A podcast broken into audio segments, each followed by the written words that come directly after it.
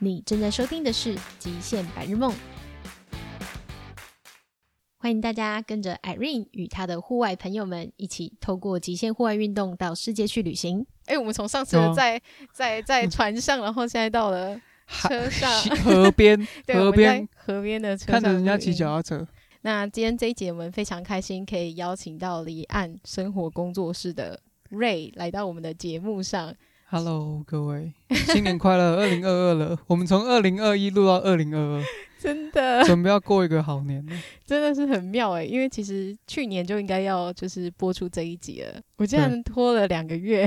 那那个时候瑞还带我们到了基隆那边金龙港他的船上。那主要的原因是因为呢，我们那时候的音档它有一些问题，所以我又回来找了瑞。先请瑞自我介绍一下好了。嗨，大家好，我是 Offshore Life Studio 离岸生活工作室的瑞。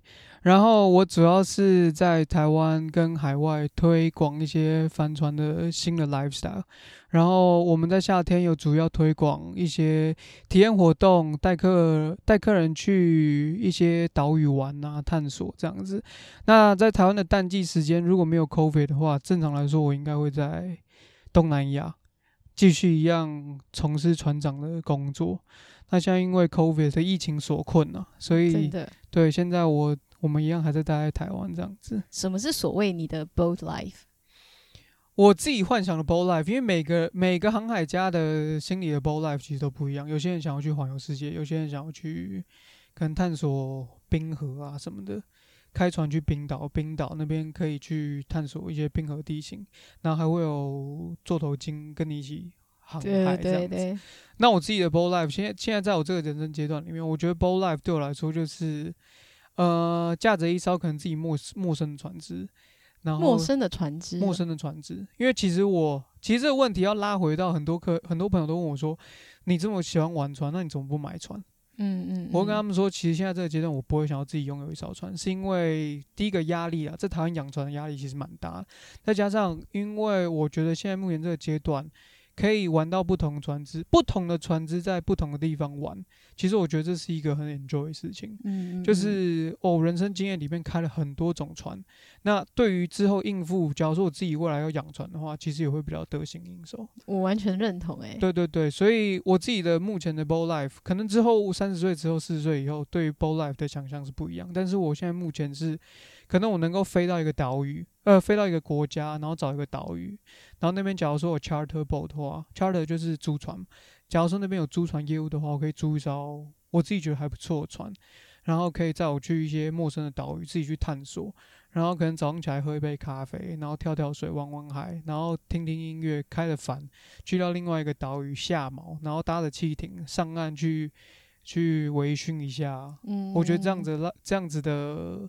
这样子的 boat life 是我还蛮想，我还蛮向往的啦。嗯，说起来简单，但是那个其实亲身经历的时候，是真的会很有点忘返。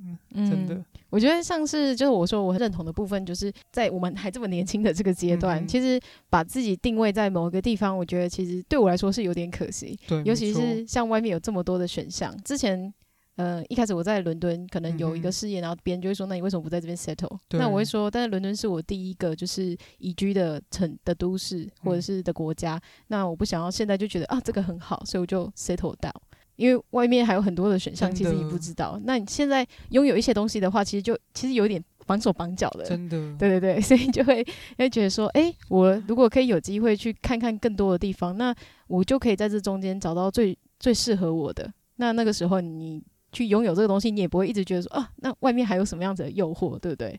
嗯、我陆陆我陆陆续续其实还是有收到很多开船邀约了，就是包含之前台湾有一个就是退休的前辈，然后他自己在国外买了一艘船，好像在 San Francisco 吧。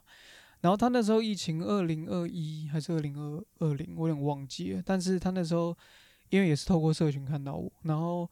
他说他还蛮喜欢我们这种真的有 passion 在航海的年轻人里面，因为他之前招募的 crew 都是属于那种已经退休，跟他同样年纪，然后出海只会抱怨家里，就是抱怨家里啊，退休啊什么什么的。那他希他希望他的船上的 crew 可以年轻点，比较多比较多热血，比较多，很、嗯、想要挑战。对对对，他希望我们去，他希望如果我有兴趣的话，可以跟着他一起跨太平洋。哇，他从 San Francisco，他他从 San Francisco 出发，然后经过一个经过一个海峡，然后会到加拉巴哥群岛。加拉巴哥群岛之后，再继续向西开，一路开到呃斐济，斐济再去大溪地，大溪地再去。他那时候原本其实有要去夏威夷啦，但是夏威夷有点太远了，然后他就是一路向西西开开开开开，开到菲律宾，菲律宾一路往北再开回台湾。他大概是一年的航行计划，然后他问我说，如果有兴趣的话，可以跟他去 San Francisco 开到加拉巴哥，如果还有兴趣继续的话，就开去斐济。其实这些这几个岛屿，路途中的这些岛屿，为什么会那时候当时航海家很多人，比方说那个谁，达尔文好像不是在那个谁大溪地发现那个，新的一些理论呐、啊，但这就是因为这这几个岛屿真的是航海，应该对于航海员来说，但是算是一个就是很梦寐以求的地方。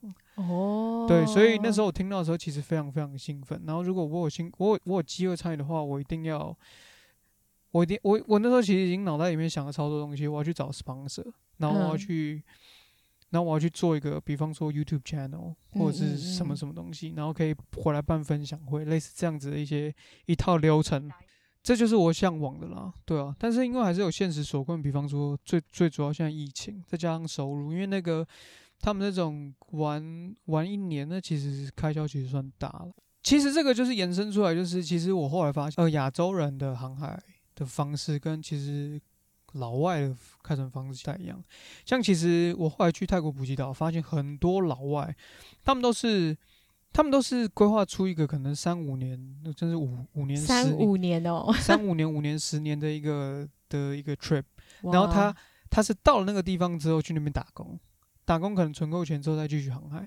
哦，不像可能我们台湾人、亚洲人就是，他是一个梦想，我比较存够钱再去。对，他比较是一个梦想，然后他是属于。呃，我必须要有足够的财产，才能让我去实现这件事情。其实老外好像不是，他是，他是哦，反正我就是有这点钱，那我这点钱就是支撑我能够让我这件事情能够实现的话，那我去做。感觉上这个船变成一个交通工具，但他们就是透过这个方式去环游世界。对对对对对，所以老外你发现会很多年轻人，他就是已经开始做他这件事情，然后他是。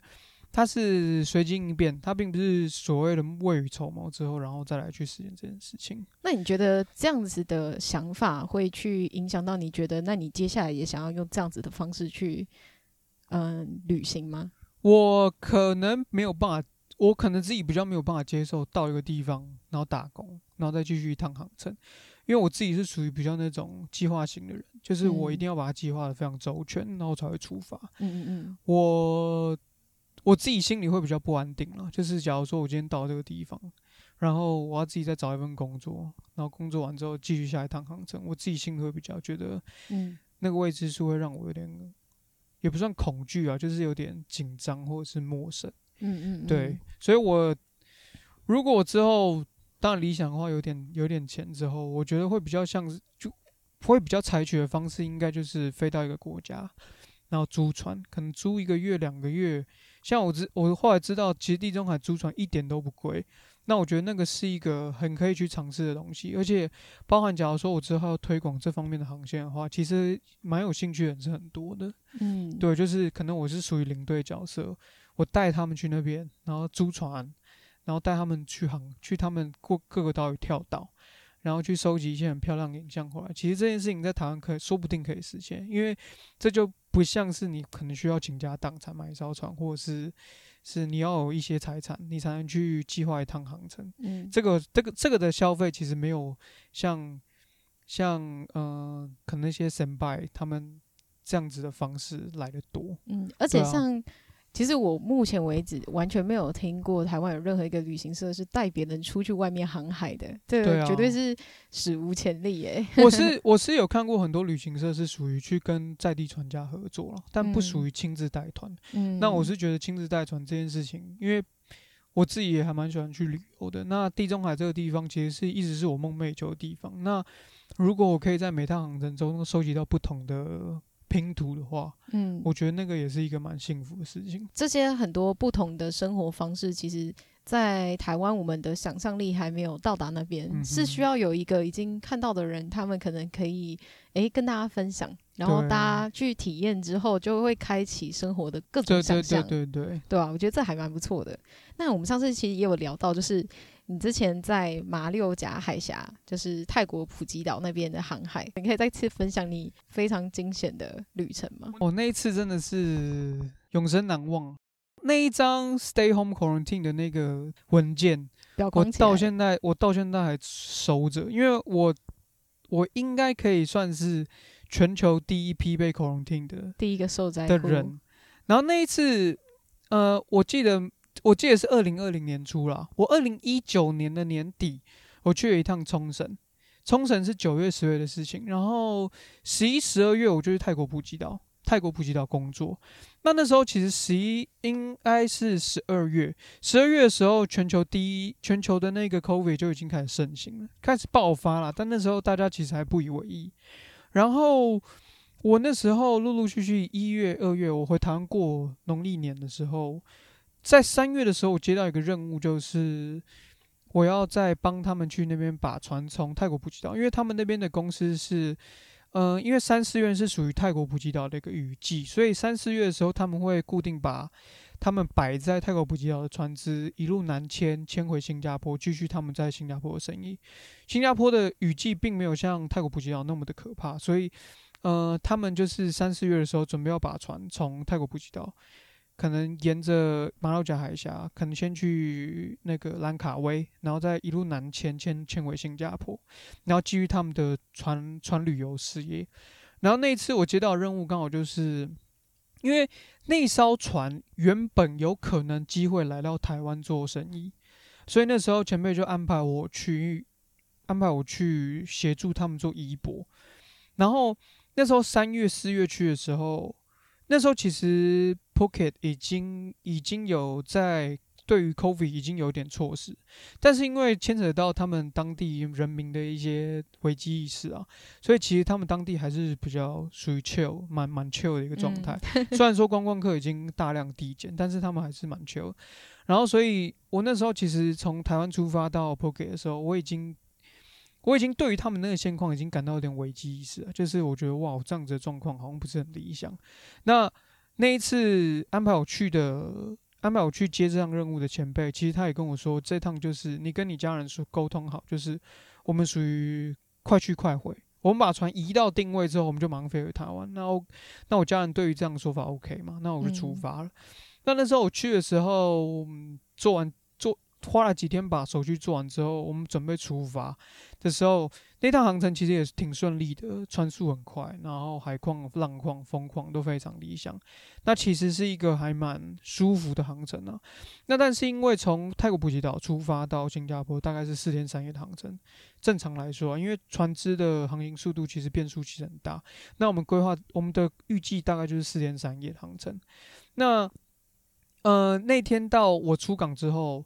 因为出港之后会有一段没有讯号，然后接着你第一天基本上是没有讯号，在第二天因为你会你会靠近到马来西亚的国土，所以你会有点讯号。那所以我第一天在没有讯号的时候，其实是不知道外界到底发生什么事情。嗯，那第二天开始有讯号，第二天入夜的时候，我还记得入夜的时候，我讯息跳进来的时候，我拿到一个我新加坡那边雇主的一个英文文件新闻，就是说从。从今天开始，呃，从明天，从我航程的第三天开始，一直就是说我接到讯息的隔天，你入境的时候开始就是要做十四天的居家检疫。对，那我那时候，我那时候对看到那篇新闻，其实我是觉得 OK 啊，算了，反正我现在还在海上啊。然后就是我那时候以为我可以顺利飞走了，我想了千百个理由，就是叫。台湾驻新加坡办事处帮我们去跟可能当局说明，就是我们出发、我们出航的时候，那时候属于还没有封锁状态啊。对，那我我我想利用这个时间差去跟当局说服，就是说，我说如果我知道你这封 quarantine 的限制的话，那我当时就不会出发了。嗯，那你现在放我走好不好？那反正就是我那天后来。时间到了，已经到了，我新加坡了。对我到我到新加坡了啊！我记错，应该是第四天，因为我入我是入境的当天准备 quarantine。那因为新加坡跟马来西亚是同一天准备要就是 lock down 的，他们其中国土有一个连接叫做 Second Link Bridge。那那时候，因为我入境新加坡的时候，在对于呃新加坡来说，因为我们是申请，我们从泰国普吉岛申请的下一个港口是新加坡。那呃新加坡那时候收到这个 document 之后，呃其实他那时候因为是这样，就是海关海关对于这样子的呃防疫措施其实是相当措手不及的，因为这一天 lockdown 其实有太多事情要做，国整个国家了。那海关那一天他跟我们的说法是，海关那天全部被调去机场做工作，因为大家都要飞走，对，大家都要赶赶着飞走，赶着逃走，你知道吗？嗯，所以。很有那个既视感诶，对我们的 我们没有，所以等于是说没有人要理我们船只入境诶。嗯，那那时候新加坡就丢了一个说法，就是那你不然尝试你去马来西亚入境看看。啊、所以他叫他把你赶走，赶走啊，他真的是赶走。我们那天是清晨进入到呃马来西亚跟新加坡的海域，所以我们其实要做，我们要转向去哪里？其实我们是有点毫无头绪的，嗯，因为我们被这样子回复。那。一一整整天早上清醒之后就开始忙这些哦，我现在要入境哪里？我现在要入境哪里？那呃，反正新加坡这边已经否决掉我们了，就是你他说你你去入境马来西呃马来西亚看看，OK，那我们就联络马来西亚。但马来西亚官方给我们的说法是，但是你下一个港口是进新加坡，你突然来进来马来西亚，我也没有我也没有多余的人手去搞定你啊。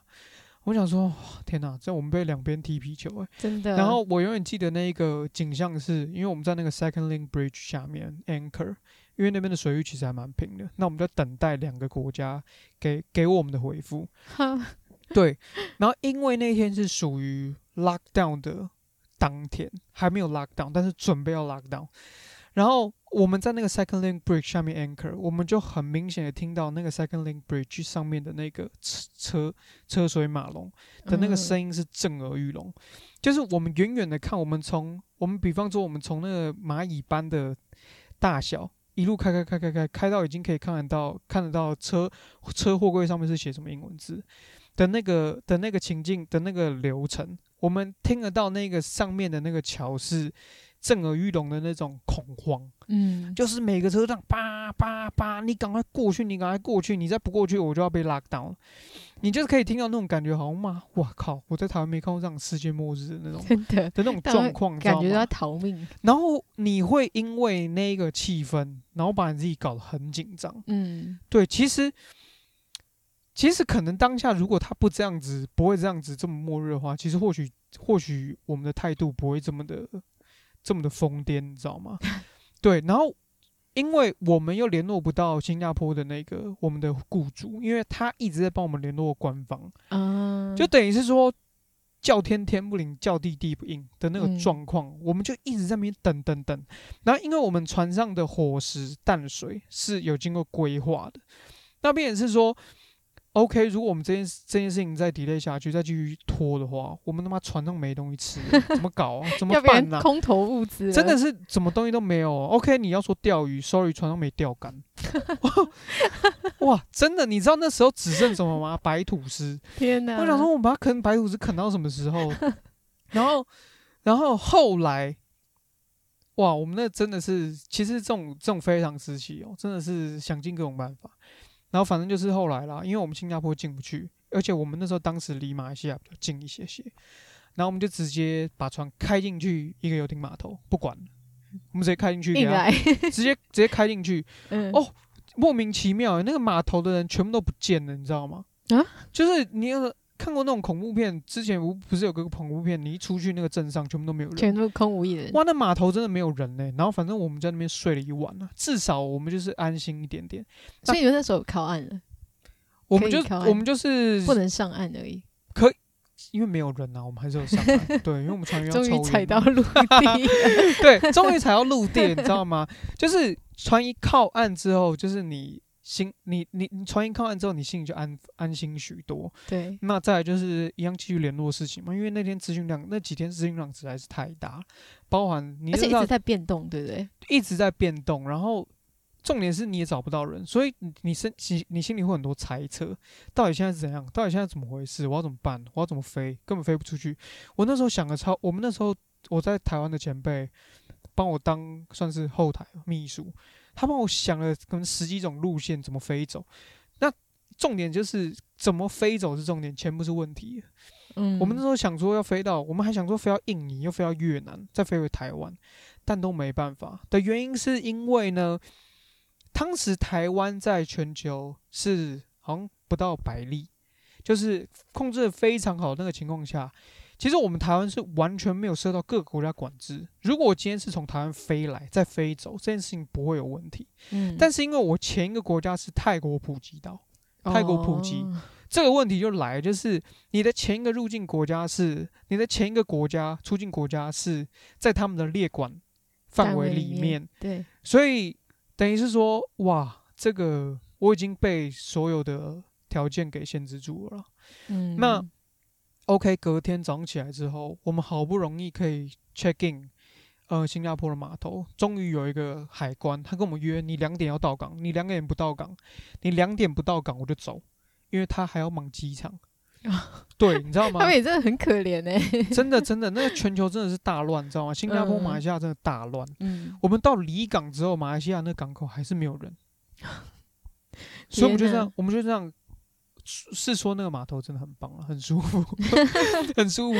然后我们还是有去吃吃海南鸡饭，就是就是心里小孩子要观光，对，舒还是心里有舒服啊，有被安慰到，然后被那个食物安慰到，超好笑。对对对，然后我们就我们就还是离开马来西亚嘛，在两点前赶到那个码头，我们好像还是有 delay，然后反正那个海关脸色也是很臭，嗯，然后就是帮我们签完 document 之后啊，你没有帮他买一个海南鸡饭？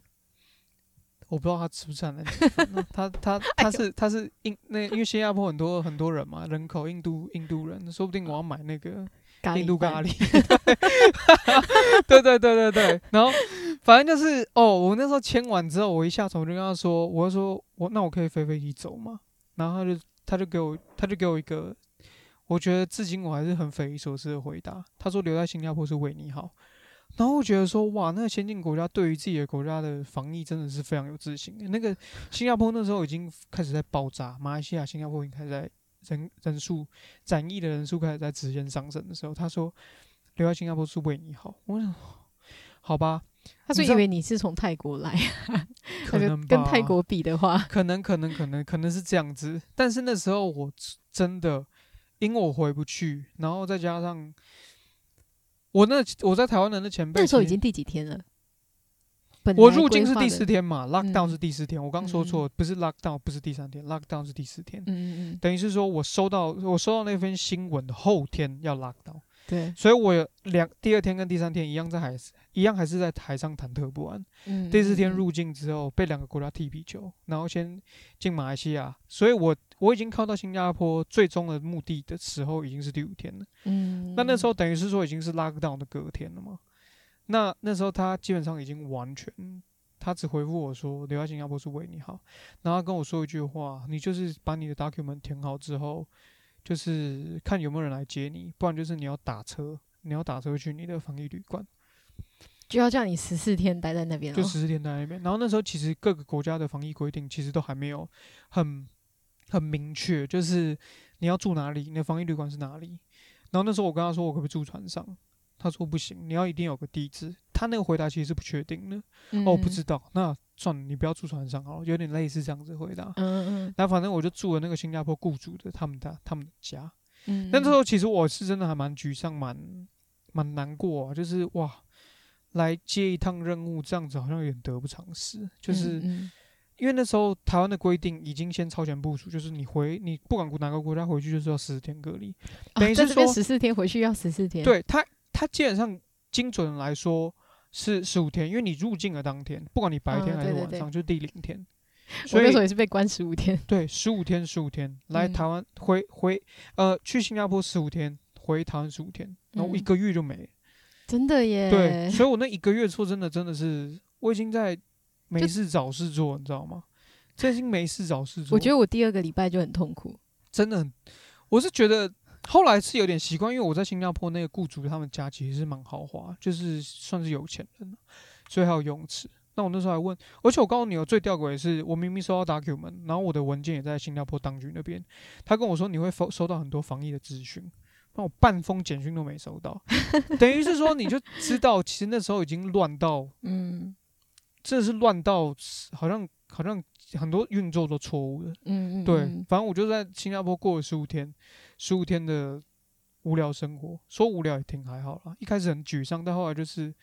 也逆来顺受了，真的 逆来顺受了。然后就是十五天，十五天结束这样子。这是我马来，这就是我马来又加海峡的第二次经验。第一次经验非常好，第二次经验就是遇到全球 COVID 的一个最大的事情。嗯，对，所以这件事情是我人生现在目前为止，我觉得最很很非常非常值得纪念的一件事情。对啊，就很难，非常的难忘。真的，真的，真的，真的，百年可以遇到一次这样子的大乱。然后是，但 真的是一次就够了吼，真的是一次就够了。现在，而且而且现在连台湾都已经有点沦陷了。我觉得这个真的是已经连台湾都加入那个不正常运作、不正常脑袋的那种 那个那个国度了。哎、欸，我记得上一次的录音录音里面，你有提到就是你雇佣了就是两个是泰国人吗？嗯，对对对，对对那件事情也很好玩。好，对，你可以再说一次这个吗？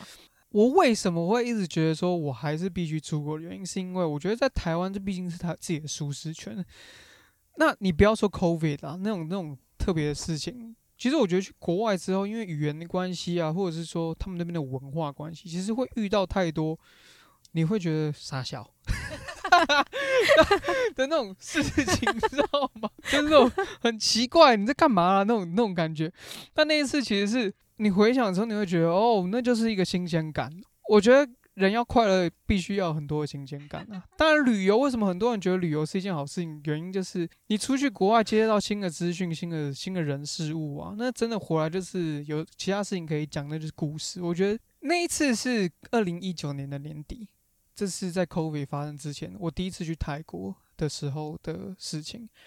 那因为呃那时候一九年年底。在全球有一场很知名的帆船赛，就是泰王杯。然后它是会有世界各地的很强的船队，呃，选手来到泰国那边做参加这个比赛。它那个级别是非常高等级，就是在台湾可能没有机会见识到。那其实很多国外的有钱有钱的船队啊，他们会把船直接摆在那边，然后每一年就为了比那一场比赛。那其实帆船赛大家因为未知啊，其实帆船赛是一个。一场比赛就相当高金额的比赛，嗯，就是正规的比赛，其实有机会是超过 F1 的一场主办的金额。对对对，因为一艘船造船就几亿这样子，再加上 sponsor 啊，后面的一些整个赛事，其实是办赛事的金额非常高。那太王杯又是属于那种很高端的赛事，所以那场比赛我也大开眼界。那因为。船只要去参与比赛，人是一个人是一个关键，人是一个元素，船也是一个元素。当然，再来就是当天的海况是风况，这就是帆船比赛的一些关键。那船只我们在每次参与比赛之前跟之后都会做准准备。那我们在嗯，我们那场赛前的准备 OK 了之后，我们那场赛事。结泰王杯赛事结束之后，我们要把那艘我们租出去给人家的船做准备。那那一场准备的地点是从泰国普吉岛，因为比赛是在泰国普吉岛。那我我们的准备地点是在马来西亚兰卡威，其实差一天的、嗯、一天的航程而已啦，其实没有说非常远。但是因为那因为帆船比赛其实是很激烈的船的消耗，因为很竞很很竞争，所以。我那时候在太阳杯当地，不知道，嗯，比完赛之后，我就已经做一次检查了，因为我们要准备开一天的航程到兰卡威去做上架整理这样子。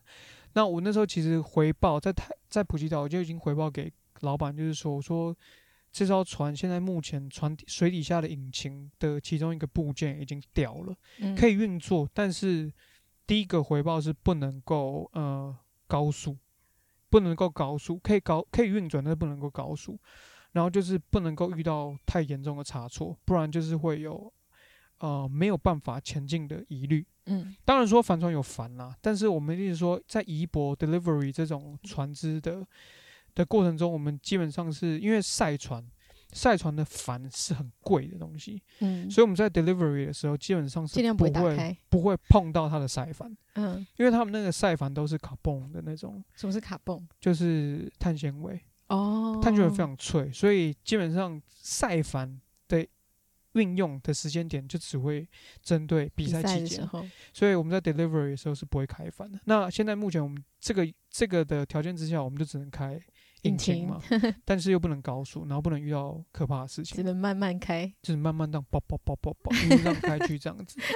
然后那那一天，其实那个老板给我的回复我是挺沮丧，他就说那没关系，我们就慢慢开过去，就开到马来西亚兰卡威再修这样子。嗯。我想说，哦，妈的，好累，因为赛船是这样，赛船跟休闲船是完全不一样。赛船是没有遮蔽物，哦，然后船上的生活机能是设备是比较阳春的，对对对对对。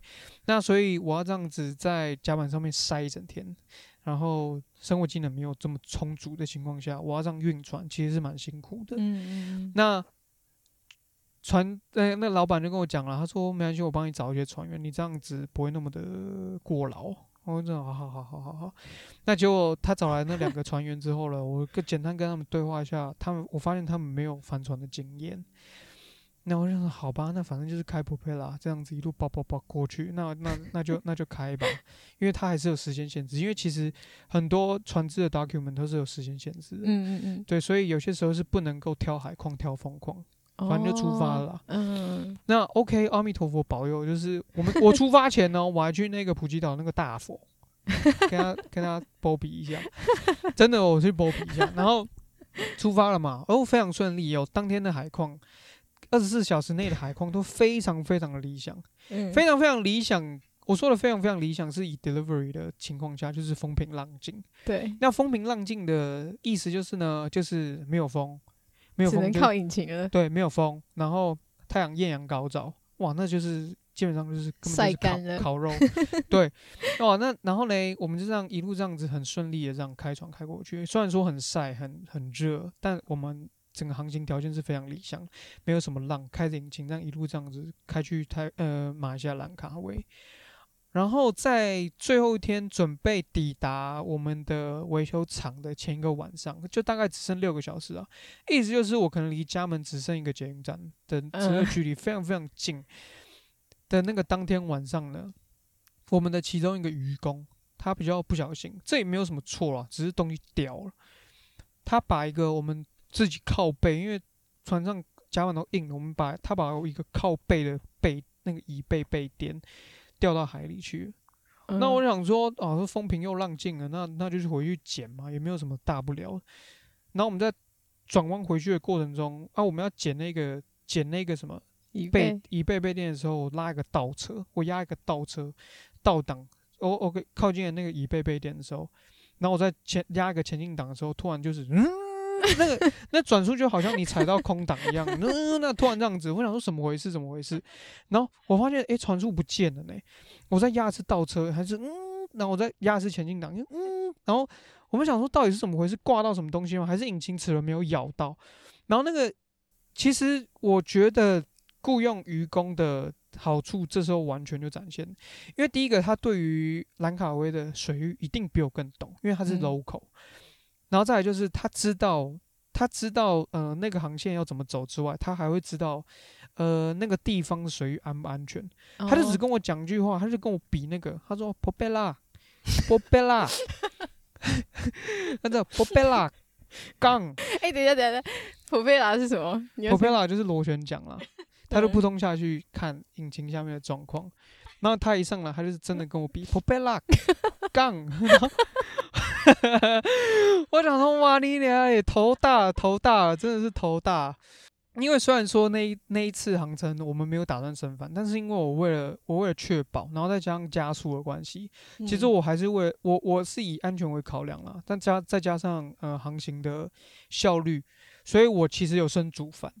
哦，虽然说没有受风啦，没有受风就比较不会有损坏，反正就没有受风。但是，假如说我吃到一点点的微风的话，其实它的速度会加快，因为它是赛船，它的它的它的 performance 其实超棒，嗯、那艘赛船。那好险，那时候在 Propeller 不见的当下，螺旋桨不见的当下，我的主帆是升着，所以我其实还是有一点速度。我就靠那个微风一直航行，航行，航行。然后拿出我的那个海图看，我发现其实离我不远，其实有一个很。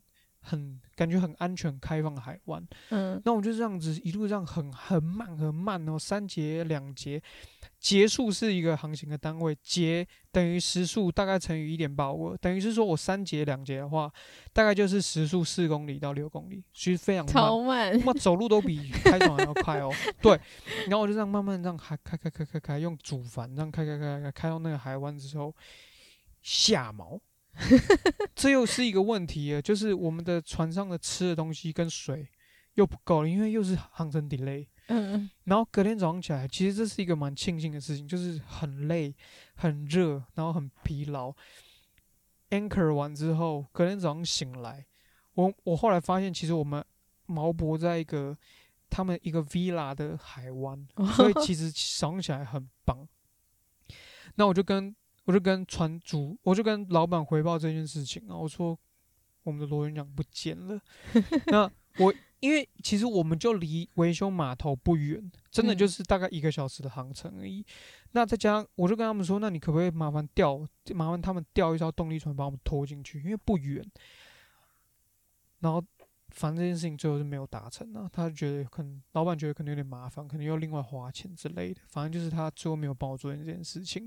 那经过很沮丧的一些举的的协调之后，我还是起锚之后再继续开返，又花了十二个小时。天哪，满一个小时变十二个小时。对对对，因为那几天刚好天气太好，高压完全没风。我们像，因为还有水流，我就算有速度，万一我是顶流的话，我的航行效率一样还是很差。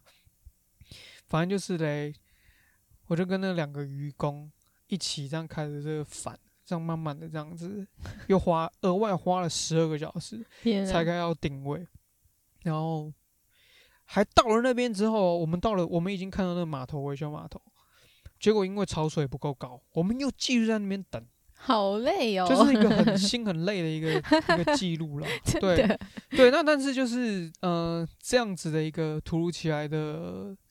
的意外就是，其实这种鸟事都变得很好的故事，不是吗？真的是鸟事，真的是鸟事，真的是鸟事，这很精彩。对，那后来就是好险，老板有好好招待我们上岸之后吃一些吃一些大餐啊，喝一些 酒，真的要笑死。对啊，对啊，所以这就是一个很特殊的案例。就我刚刚在听你讲的时候，我就很想问说，像你们这样子的算这种的 case，你是以时数去计算，还是你们是以？一整套就是你帮他完成这个任务这样子。我那时候是一开始答应他的这个任务是为期大概一个半月到两个月，哦、一个半月到两个月没有说定，就是看到时候在那边的工作任务完成了没，所以一个半两个月是没有说定的。但那时候我们通常在调谈这种这种 case by case 的船务工作的时候，就是直接拿跟他们谈一笔十拿的钱。嗯，那在那边额外的消费都是属于他们，嗯，就是机票啊、吃住都是属于他们。当然你自己要买其他东西不管了，但是一笔十拿的钱，再加上他们那边开销全部支付，对，所以这真的是一个很特别的工作诶、欸，是台可能台湾人一般人比较没有听过的的这种的这种工作，所以其实我说我在台湾旺季结束淡淡季要出国去工作的话，我觉得其实是。就是蛮有趣的，再加上虽然说蛮蛮多鸟事的，真的蛮多鸟事的，但是其实薪水也不错啦，我是觉得薪水其实不错，就是嗯、呃、很很特别的一个工作方式，而且可以接触很多不同的人，对不对？接触到不同人是一个，就是你会接触到很多那种土性很强的人，土性很强，对对对，就是 local，他们可能也嗯嗯嗯他们上船，他们可能前辈子都在捕鱼，然后因为船务的工作被他们叫来打。洗船啊，打杂啊，这样子，但他们这种土性很强。我还被我我我曾经被邀请过去他们去他们的渔工的家里面吃饭，哦，其实蛮有趣的啊，我就觉得挺温馨的，嗯，因为在国外无依无靠，被人家找去家里面这样盛情款待，我觉得其实是很很窝心的一件事情。嗯。那你最一开始是怎么开始接触到这样子的工作啊？我那时候，我我其实那时候在嗯、呃、还在念大学的时候，就已经陆陆续续碰到这样子的一些 case by case 的邀请啊。但是那时候因为学生身份关系，学校还有课业，没有办法这么的频繁接这样子的东西。我觉得这这一种工作工作其实是需要一些门槛，其实是有一些门槛。嗯，对，因为这专业性 专业性很高诶、欸。对你，你其实一。一搏一趟任务，你对于船只的了解要非常，你的脑你的脑袋里面要有非常多的船只种类啊。嗯、这也是为什么我一直说，我觉得现在不会想要拥有一艘船，我自己到处租船，我觉得比较快乐，也比较充实的原因就是，你看到那些拥有船的人很多麻烦这样子。嗯，当然也也可以是啦。然后再就是因为我之前碰过船只很多，嗯，然后我哦，我就可以从之前经验来分析说，哦，这个可能会是什么状况。嗯，或者是说我把其他艘船的东西拿来这艘船应用，嗯，因为每艘船的状况其实不太一样，或者是说社会不太一样，就是你的临场应变会因为你的 data 的那个资料库的系的很多资料，嗯，你会有很多应变方法。像上一次其实我们也有聊到，你说像国外他们的这种，嗯、呃，在港口会有一个整个 bar，、嗯、就是你去到那边，它会是一个 night club，这个。我其实也还蛮热衷于这件事情，就是我到我每到一个新港口，其实我都会很很热情的去研究它那边到底是什么东西。那刚刚好，我那一年，我觉得那一年真的太充实了，包括鸟事啊，但也包括有很多开心的事情，很充实的事情。就是比方说，我收集到很多现在目前亚洲数数一数二的高级码头，好有趣，码头诶、欸，码头是你的景点。对对对对对，因为。呃，这其实也挺实用的啊。这个，因为我们在航行计划过程中都会计划一些预备港口。嗯，比方说我在 A 港口到 B 港口之间，万一我有一些突发状况的话，有有没有一些港口可以让我紧急停靠？嗯，所以呃，我就因为像国外船的活动、旅游的这种活动其实很多，所以他们的 marina 其实很多很多个，不像是台湾，就是可能在渔港旁边开一个游艇码头。No，它是属于真正开发一块地。全部都是高级的船只。哦，对，那所以我就是会特别去看一下他们那边的港口设施啊，那包括他们的周边的一些产业链是什么样，我都会去看一下、逛逛一下，简单收集一下啦，因为因为那那边太多太多很很多资讯，对对对，在台湾好像没看过的事情，就会你会觉得你你包括你。你会看研究一下他们水龙头规格是什么？就是有够、啊、对，就是 就是会研究一些很奇怪的东西。虽然说我可能没有办法什么都记得，但是我会知道说哦，国外的东西可能跟我们台湾不一样。嗯，那我说到就是这几个亚洲数一数二的码头，我去到那边发现，其实他们的整个产业链跟生活圈都跟这些 boat life 或者是说 marina 这种 marina life 都是。息息相关的，比方说，我早上起来今天想要散散步，其实我刚坐在那边等你的时候，我就觉得说这块河，这块这是我们现在在旁边在基隆河，我们这基隆河旁边为什么这块水域完全没有船？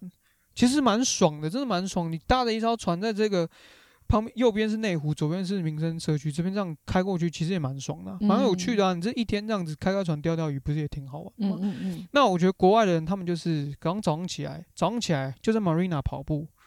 然后，因为他们 Marina 旁边就有 shopping mall，所以你有事没事的话，你有去 shopping mall 逛逛。嗯，那你们 shopping mall 一出来，旁边旁马上就是 Marina，然后你就可能坐在那边吃个冰淇淋，你就看那个码头，你就会觉得说，哦，这个生活，这我的生活里面就是有有船这件事情，这个元素所在。嗯，就像是你，比方说，你可能坐在你住在一个地方，然后我坐在那边吃冰淇淋。冰淇淋的对面就是一个可能 shop shopping mall，就是我身我身边里面生活圈里面就是有一个 shopping mall，就是就是生他们生活里面刚刚好就有绑住一个就是 boat life 的这个元素。上次你是有讲到说，就是他可以开一个码头，然后到旁边那边就有一个餐厅。我觉得我我大概知道你在讲什么，我应该是在我那时候当时应该在正滨渔港。嗯，那因为因为我觉得正滨渔港其实基隆现在目前我我自己认为啦，我去国外看过这么多地方之后，我觉得其实。呃，基隆那边现在目前碧沙游艇码头跟正滨渔港，因为正滨渔港现在是基隆很积极开发的一个海港的区域。我觉得那边其实如果认真开发来说的话，要做这种精致旅游，或者是说高端生意，或者是说也不要说高端生意啦，其实你慢慢陆陆续续你把这些东西加进去的话，你一般民众假日会来想去那个正明渔港那个么字形码头散步的话，你也会知道说，哇，这边突然停了一艘漂亮的帆船。那我身边就会，我我我我我的脑袋里面就会有，哦，我帆船这项一个新的交通工具。嗯，对，我觉得那一块码头其实，假如说做起来的话，我把船能够停靠在那边，然后上去上个岸，上上去上岸之后去喝喝啤酒啊，聊聊天啊，这样子，然后可能夕阳时间再把船开回去你的泊位。这件事情，你你不要好像把。Boat Life 这件事情好像变得想得太特地，可能我出去就是要六个小时。我今天下了班开车开个开个船到那边喝个啤酒，可能一个小时的事情。傍晚之前我开车回家，这个我生活里面这件事情不是特地的话，就像是我之前我朋友我我的健我的我的一个朋友，他是做健身教练，他跟我说，你不要把健身想的是太累，就是你把你把健身这件事情想的是健康，为你健康着想，你每天的事情 schedule 里面有一项运动这件事情的话，这就是你。你的一天 schedule 里面的一个 routine 嘛？嗯，它就是你生活的一部分，啊、它不是一个刻意，比如说想要犒赏自己啊，所以去打一艘船或什么的。那像刚刚说我们在普吉岛那边，为什么我会觉得很我我很 enjoy 那边的气氛的原因是，嗯、呃，我去到那边，我把船停在那边，我发现其实好每每一艘船上面都会有人呢、欸，就是他们自己的船主或是租船的人。嗯他们会待在船上，在那边聊天，在船上吃吃喝喝，然后在船上聊，呃，打屁聊天，跟朋友分享这个时刻。你就会经过的时候，你会开开心心打声招呼。但在台湾码头不是这样，在台湾码头，你你你下了船，你经过其他船只，每艘船都五花大绑。然后就是好像 好，好像是两个礼拜出差一次，那种那种热络程度，就是你会觉得、嗯、哦，这个不是我生活的元素其中之一。嗯嗯嗯，久久一次这样子。对，然后我在那个码头，就是偶尔串个门子去其他人家船上聊聊天这样子。然后，呃，就算没有就算没有船船主可以上的话，我可以我可以上码头的 bar 买一杯啤酒，坐在那边看看船，看看夕阳，吹吹风，那样子的。那样子的氛围，我是觉得真的很棒啊。嗯，其实就是像刚刚讲到运动或观光，它其实应该就算算是一个休闲产业，就是你生活日常生活中的休闲一部分，就像你会去骑脚踏车一样的自然这样子这样子。其实有些码头，我我我自己觉得在台湾养船，为什么我不会想要在台湾买船？原因是因为它的成本很高。第一个就是、嗯、我讲个最实际的例子好了，新加坡那个五星级的码头，在在亚洲排名是第一还第二？反正就前三啦，One Fifteen Degree 这个码头，如果有兴趣的话，大家可以去看看。它那个那个 Marina 附近的那个房子都非常非常漂亮，整个整个生活周边的机能都超赞的。就是你愿意你愿意花你的一个下午在那边打发你的时间，也非常的奢侈，嗯、非常的享受。那那个码头我停进去的一个月的泊位。嗯、呃，我应我应该这样讲，在台湾停一个码头的一个月泊位，在新加坡那个那么高级的码头，居然可以停四个月到半年。天哪！所以其实你就发现，为什么在台湾成本这么高啊？对，然后你在台湾，你在台湾，呃，花的那个钱，你享受到的东西，跟在国外享受到的东西，其实是天壤之别的。嗯，那你当然会选择。对对对对对，所以我的意思就是说，哦。我之后如果愿意想要买船的话，但我不一定想要在台湾玩、啊嗯、门槛太高，门槛太高，然后有些码头业者真的是收比较多高价东西了。嗯，对啊，这就是很多事情不能比较，一比较就是。上次我们还有讲到，就是最后面讲到，就是帆船运动最迷人之处，跟最想要去航行的航线跟海域是哪里？我那时候应该是说濑户内海吧？对。对，我现在一样还是很想去濑户内海。其实我前阵子才开始去学日文呢、啊。我我觉得我目前到现在，目前我跟日本都还蛮有缘分的。嗯、我包含我大学期间去石垣岛打工换宿，然后去立新邮轮打工换宿，这些都是全部都是跟日本有关。嗯，那我一直觉得蛮可惜的地方是我没有办法很流利用日文沟通。那我觉得是我自己，我自己是真的很喜欢日本文化，因为我觉得他们。当然说他们有些时候太固执，但是我觉得他们的那个态度，就是因为他们把很多事情都做得很好，嗯，然后任何的措施都做得很好。我觉得那种东西，可能是我因为我个性使然啊。我觉得他们的那个很多的东西都做得很棒，然后他们那种直人个性，我觉得是我非常喜欢的东西，非常喜欢的性格。那我我很喜欢去，我想去日本濑户内海的原因是，嗯。他们那边只要进去之后，他们那边风那那边真的是风平又浪静。然后因为岛屿太零碎了，所以其实你一个岛屿到一个岛屿之间的时间点不会太长。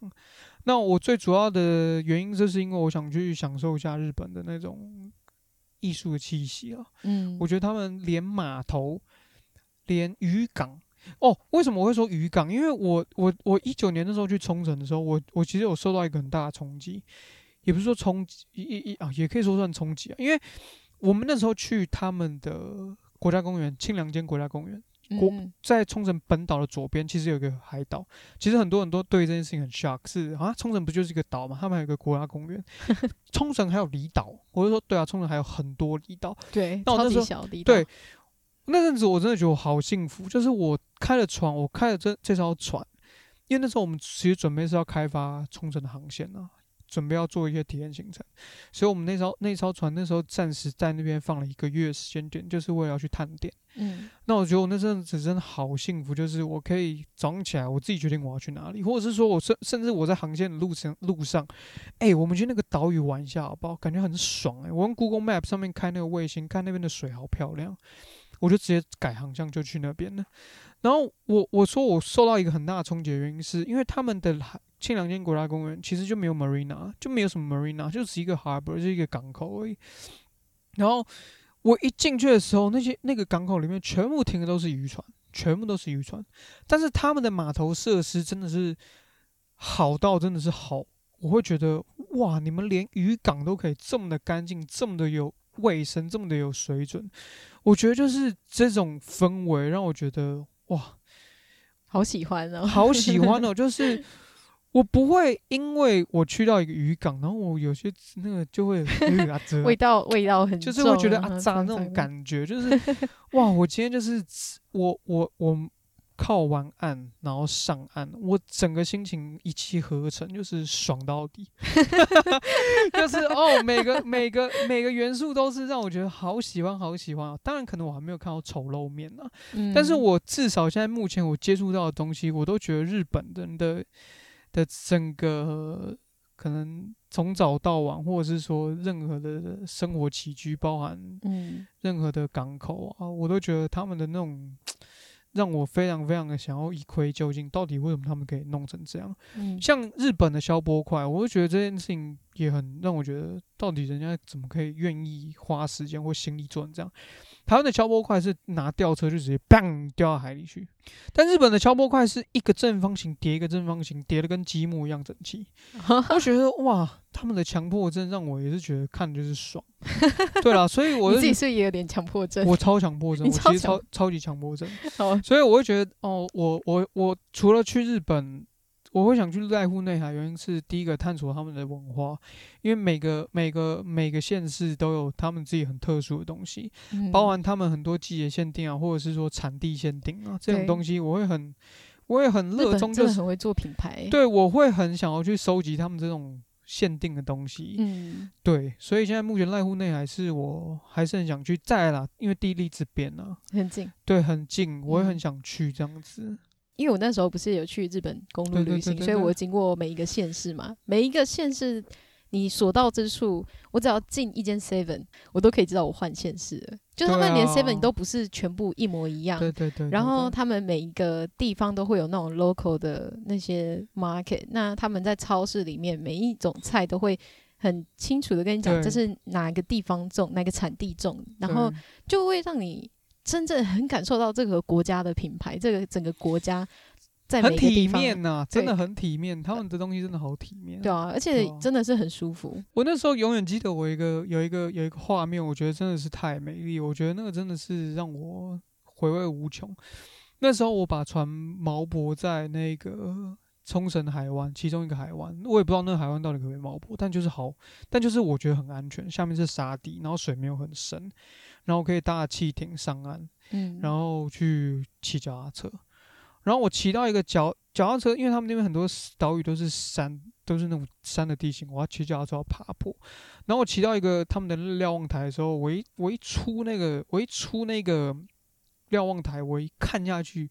我看到我的那个船锚泊在那个海湾的那个当下，因为那水色真的超美，那个水色真的好漂亮，我会觉得哇，那真的是天堂，我觉得好棒哦。哦，对啊，我觉得很 enjoy 那种画面。我记得我那时候第一次航，我哦，我第一次对于我来说是长航的时刻。现在现在回想，可能不是什么大事。那时候我第一次准备要开船去日本石垣岛的时候，我那时候就是因为对于我来说是一件特别的事情。我从基隆出发到石垣岛，那因为一开始学生出去玩的船没有那么豪华，然后可能钱也没那么多，所以在船船只比较小，比较养存，生活的装备机能全部都有，但是就是比较养存。然后，嗯、吃的东西。准备的也不是那么齐全。那我我还记得我那天三餐全部都吃巧克力吐司，三餐都吃巧克力吐司，三餐都吃巧克力吐司。然后因为那那一次航程其实风浪算没有说很大，但是以小船来说，其实算是比较刺激啊。嗯，那我那时候永远记得就是我航程过程中时时刻刻都要睡在甲板上，你睡睡睡到一半，那海浪可能会盖到你这样子。天哪！对对对，就是很坎坷。就比较比较坎坷一点的航程，怎么感觉像漫画里才会出现这种？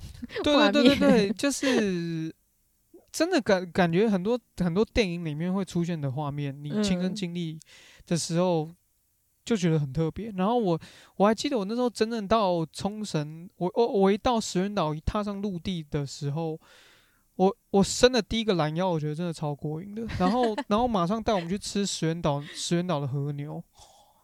Oh my god！那真的就是一切都值得，对，就是很、嗯、一切都觉得哦，我经历过程中的那些 tough，就是都是很很值，都都很值得。我刚刚有想到一个，就是我人生目前这样最刺激的一次航程啊，就是那一次是其实我也我也算是任务在身，目的地是肯定的后壁湖游艇码头。哦，那一次那一次就是我的石原岛打工换宿的那个老板雇主，因为他自己是环游世界两次的人。然后 他那次，他那次的目的地目的其实是要去菲律宾参加比帆船比赛。那他必须要先把船从台湾开到台湾之后再往南走。那他那一次从石垣岛出发的第一个港口是台湾花莲。然后他在我的我的任务是我们有一群学弟妹是飞到石垣岛，跟着船长开船到花莲。那我的任务是从花莲接手，再继续开到后壁湖。然后后壁湖结束之后，我下船，然后船长他要再继续往南开。那那一次我的工作任务其实是船上的导航员，就是有点算是导航员。导航员的工作其实就是规划航行计划，跟天气预测，给船长指导。那我那时候我我我觉得我应该也算在实习啊，但是因为我船上还有我自己的学弟妹，所以我自己给我的责任感其实蛮重，就是我我我今天要带学弟妹，算是见习，然后再加上。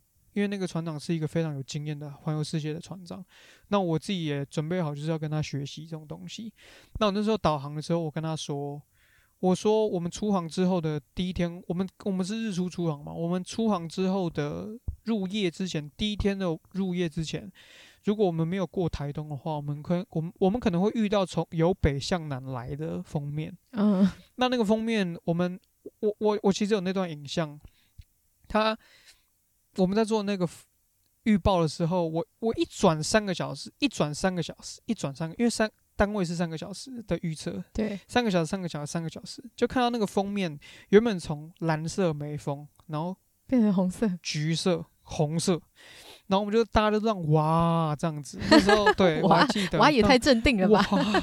没有，那那个船长是苦笑苦笑，吼吼吼这样子。嗯、我我我我就特别讲说，我们在傍晚如果没有经过台东的话，我们我们就会遇到那个封面。嗯、那然后我们就。当天就出发了嘛？那因为那个船长，但还是要出发啊、哦，还是要出发啊。没有，其实就是被封面赶。如果顺利的话，就是被封面赶着跑，不会不会危险，但是就是被封面赶着跑。嗯，那那一趟出出访之后，我呃，那个船长他的他的年轻的时候是练小船，小船就是需要很很很多技巧嘛，对，需要技巧。然后他们的的习惯就是要去找到风。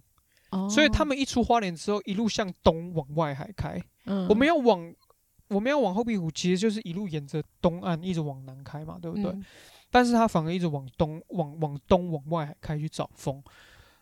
那就因为这这个动作，delay 了非常多的时间。然后在往南过程中，因为台湾台湾的东部其实有一个黑潮主流，是由南向北的。嗯，一往外海开，就会有机会遇到主流。嗯，那所以我们往外开没找到风，这是第一个就被流吹着。然后第二个就是我们因为往外开，在往南切的时候就遇到黑潮主流，嗯，所以就是大大的耽搁，就等于是说我船在跑步机上跑，嗯，那那时候就大大耽误了我们的整整个航线的效率。然后就是我我还记得没错的话，我们那时候入夜的时候还在花莲的花莲的丰滨，是不是花莲？有点忘记了，反正就是还还在还在花莲的南边呐。嗯，然后嘞，OK，我就我我们在入夜的时候，我我我我就已经感觉到气温下来了，气温掉下来了。嗯，然后海面上的气流原本原本是有点南风，有点南风，慢慢的转掉，被因为被封面拉走，我就觉得看它苗头不对哦。然后我就入夜，因为天色也渐暗，但我看到我们的船后面的那个乌云。好像颜色越来越深了，天哪，然后然后慢慢的 慢慢的往我们这边来。嗯，我还记得那个那个那个瞬间实在是太有趣了，就是你就看到那个海面上原本平静没有封面哦，你就看到那个云的云的那个前端，封面的前端的正下方的水有点沸腾。沸腾，对，那个真的是一个画面哦，就是它的那个封面前端，嗯，我们都说那叫雨包啦，就是封面包包线，嗯、它那个包线的下面正下方那个水红沸腾的，一路这样子从远远的这样追过来，追过来，追过来，追过来，追过来，然后那时候吓死了，就是很哦，那是一个必须亲身亲眼见识才会觉得哦，哇，我感觉完蛋了，那种那种那种感觉，那船长下令要把帆帆缩帆。把翻效效率降降低一点点。我我们已经我们在封面到达之前就做到这件事情，但是放风筝了。但是它到达的时候，从风速原本可能五节以下哦，直接变成四十几节。天哪！四十几节的风速其实已经很快，然后就感觉到那个整个浪已经开始在摇你的船身，然后陆陆续续入夜之后啊，雨来了，风来了，气温掉下来了，然后入夜风速一路一路一一度到达五十几节，然后就是整个。然后我们的我们的学弟妹也晕船了，吓死了。然后，对啊，那个就是一个很很很哇，那个就是一个很刺激的状况。然后隔天早上醒来的时候最惨，那个浪已经达到上浪三米，下浪三米，就是上下浪上下浪可能有六米。天哪！就是就是一个一个浪上来，你会看不到整个海岸山脉那种那种浪的那种浪。就是整艘船，你那，你那艘垂直上下吗？不是垂直上下，垂直上下太可怕了，那个真的垂直上下不可能啊。反正就是已经已经很惊，很已经很惊险到就是，反正就是你看不到海岸山脉，好可怕。然后就是这样，你你自己想象那个海面上一艘小船，那边这样摇晃摇晃摇晃摇晃，然后我们已经说反了，船速还是一样超快，因为风很大，然后就这样滑滑滑滑滑滑滑，然后因为我们第一天晚上的引擎，我们第一天。出去外海找风，再往南推，往南开的耗费的油已经耗到整个油箱都没了。天哪！对，所以整艘船是没有没有油的。那没有油的话，就是电力会用完，因为船发动，就像我们汽车在发动的时候，其实电瓶是一直在充电。嗯。那假如说你你引擎是没有关掉的状况下的话，它是其实电力是一直持续在消耗。嗯。所以到后来比较惨的时候，是我们没有油，我们没有电。嗯。所以船上是有有可能是你，假如说海岸山脉你看不到的话，你是不知道你要去哪的。嗯，好像我那时候自己有带行动充电器跟手机的那种那种呃海图，我就录我就一直这样子慢慢盯盯盯盯到了台湾的南端之后嘞，那个船主那那时候那个船长还跟我讲一句话，他他还跟我说，他说你的手机电源现在给我手机现在给我关机，行动电源留着，我要一路向南开到菲律宾。天哪！不要吧，太可怕了，不是太太遥远了啦。然后我就偷偷进船舱打一通电话给我们岸上的搜救人员，不是搜救人员，就是有在关注我们这趟航程的前辈。嗯，因为这趟航程是那时候我还是学生嘛，所以学校很多老师都还在注意我们这群学生安不安全。对，然后打电话给一个南部的一个帆友，嗯，他就说。不行啦，不行啦！这越晚越晚，风面越大，你们不要闹了，不要一路向南开，太神经病了。我帮你们叫海巡，然后因为那时候船长在甲板下面休息，我就我就偷偷在他休息的时间，我就一路往南，一路往西靠，往西靠靠到台湾的正南方的那个垦丁湾的那个的那个湾那一边之后，那个那个大家如果有兴趣的话，可以去。搜寻新闻，因为我们被海巡救，所以有新闻稿。那个、那个、那个南部的那个海湾的那个浪，真的是跟沸腾一样。天哪，真的那个浪真的超大。最后还真的有人来救你们。真的，海巡来救我们了。海巡直接把我们拖进去。海巡真的把我们拖进去。然后我我我我永远记得我上岸的那个海巡，因为海巡可能真的很神经，他觉得我们真的很神经病啊。他上他上岸之后啊，让我去洗了个热水澡，然后端了一杯热茶给我喝。哦，真的觉得超超感动，真的是冷静，真的真的真的真的，而且因为我们连续吹了那个很强的海风。嗯，吹了超过二十四个小时，我还记得我那时候头发、头发跟皮肤整个都很好，因为你知道吗？去角质，对啊，我没有想到你要说，对啊，就很好。海风的话，头发发质会变差吧？没有诶、欸，其实你知道吗？因为它已经被盐分封存了，真的那个头发，那个头发。整个被盐分封存，那发质我就觉得很不错，你知道吗？然后皮肤皮肤真的是你不你摸不到什么颗粒，就是因为一路被沙子这样刮，真的嘞，真的是这样子哦。那个皮肤超好，然后就是哦，我还记得哦，我那时候我我最后反正我最后就去左营坐高铁嘛。我那时候买完票之后，我站在月台等车的时候，我真的觉得哇干，我是真的认真，可能有机会拜拜的，真的，我那时候回。我那时候一回家的时候，我妈根本不知道我发生什么事情，我妈真的不知道我发生什么事情哎、欸。然后我一回家的时候，我就觉得我把行李丢在地上。其实我人生蛮多蛮 dramatic 的那种感觉。然后我把行李丢在地上，我就觉得哦，真的回家真的很好。你妈该不会是看到新闻才知道你发生了什么事吧？我后来有给他看呐、啊，她说哇，好酷哦，因为他根本不知道亲身经历，他根本不知道他儿子在干嘛，你知道吗？我我我我讲个我们家自己很好笑的事情，因为我我有个弟弟，嗯、我弟跟我我我弟跟我的性格实在差太多，我弟是文，我是武，嗯，然后我妈以前有一阵子，她还打电话问我们说，哥哥在哪里，弟弟在哪里，嗯，他弟弟就说。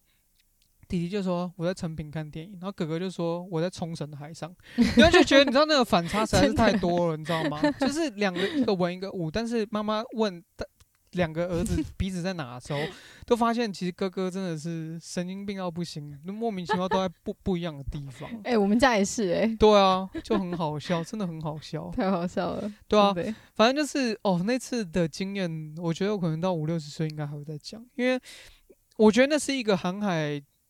航海家必须要经历过的海况啊，就是人家都说风平浪静，训练不出一位好舵手。嗯，对，就是你要去让自己尝试过那样子的极限状况。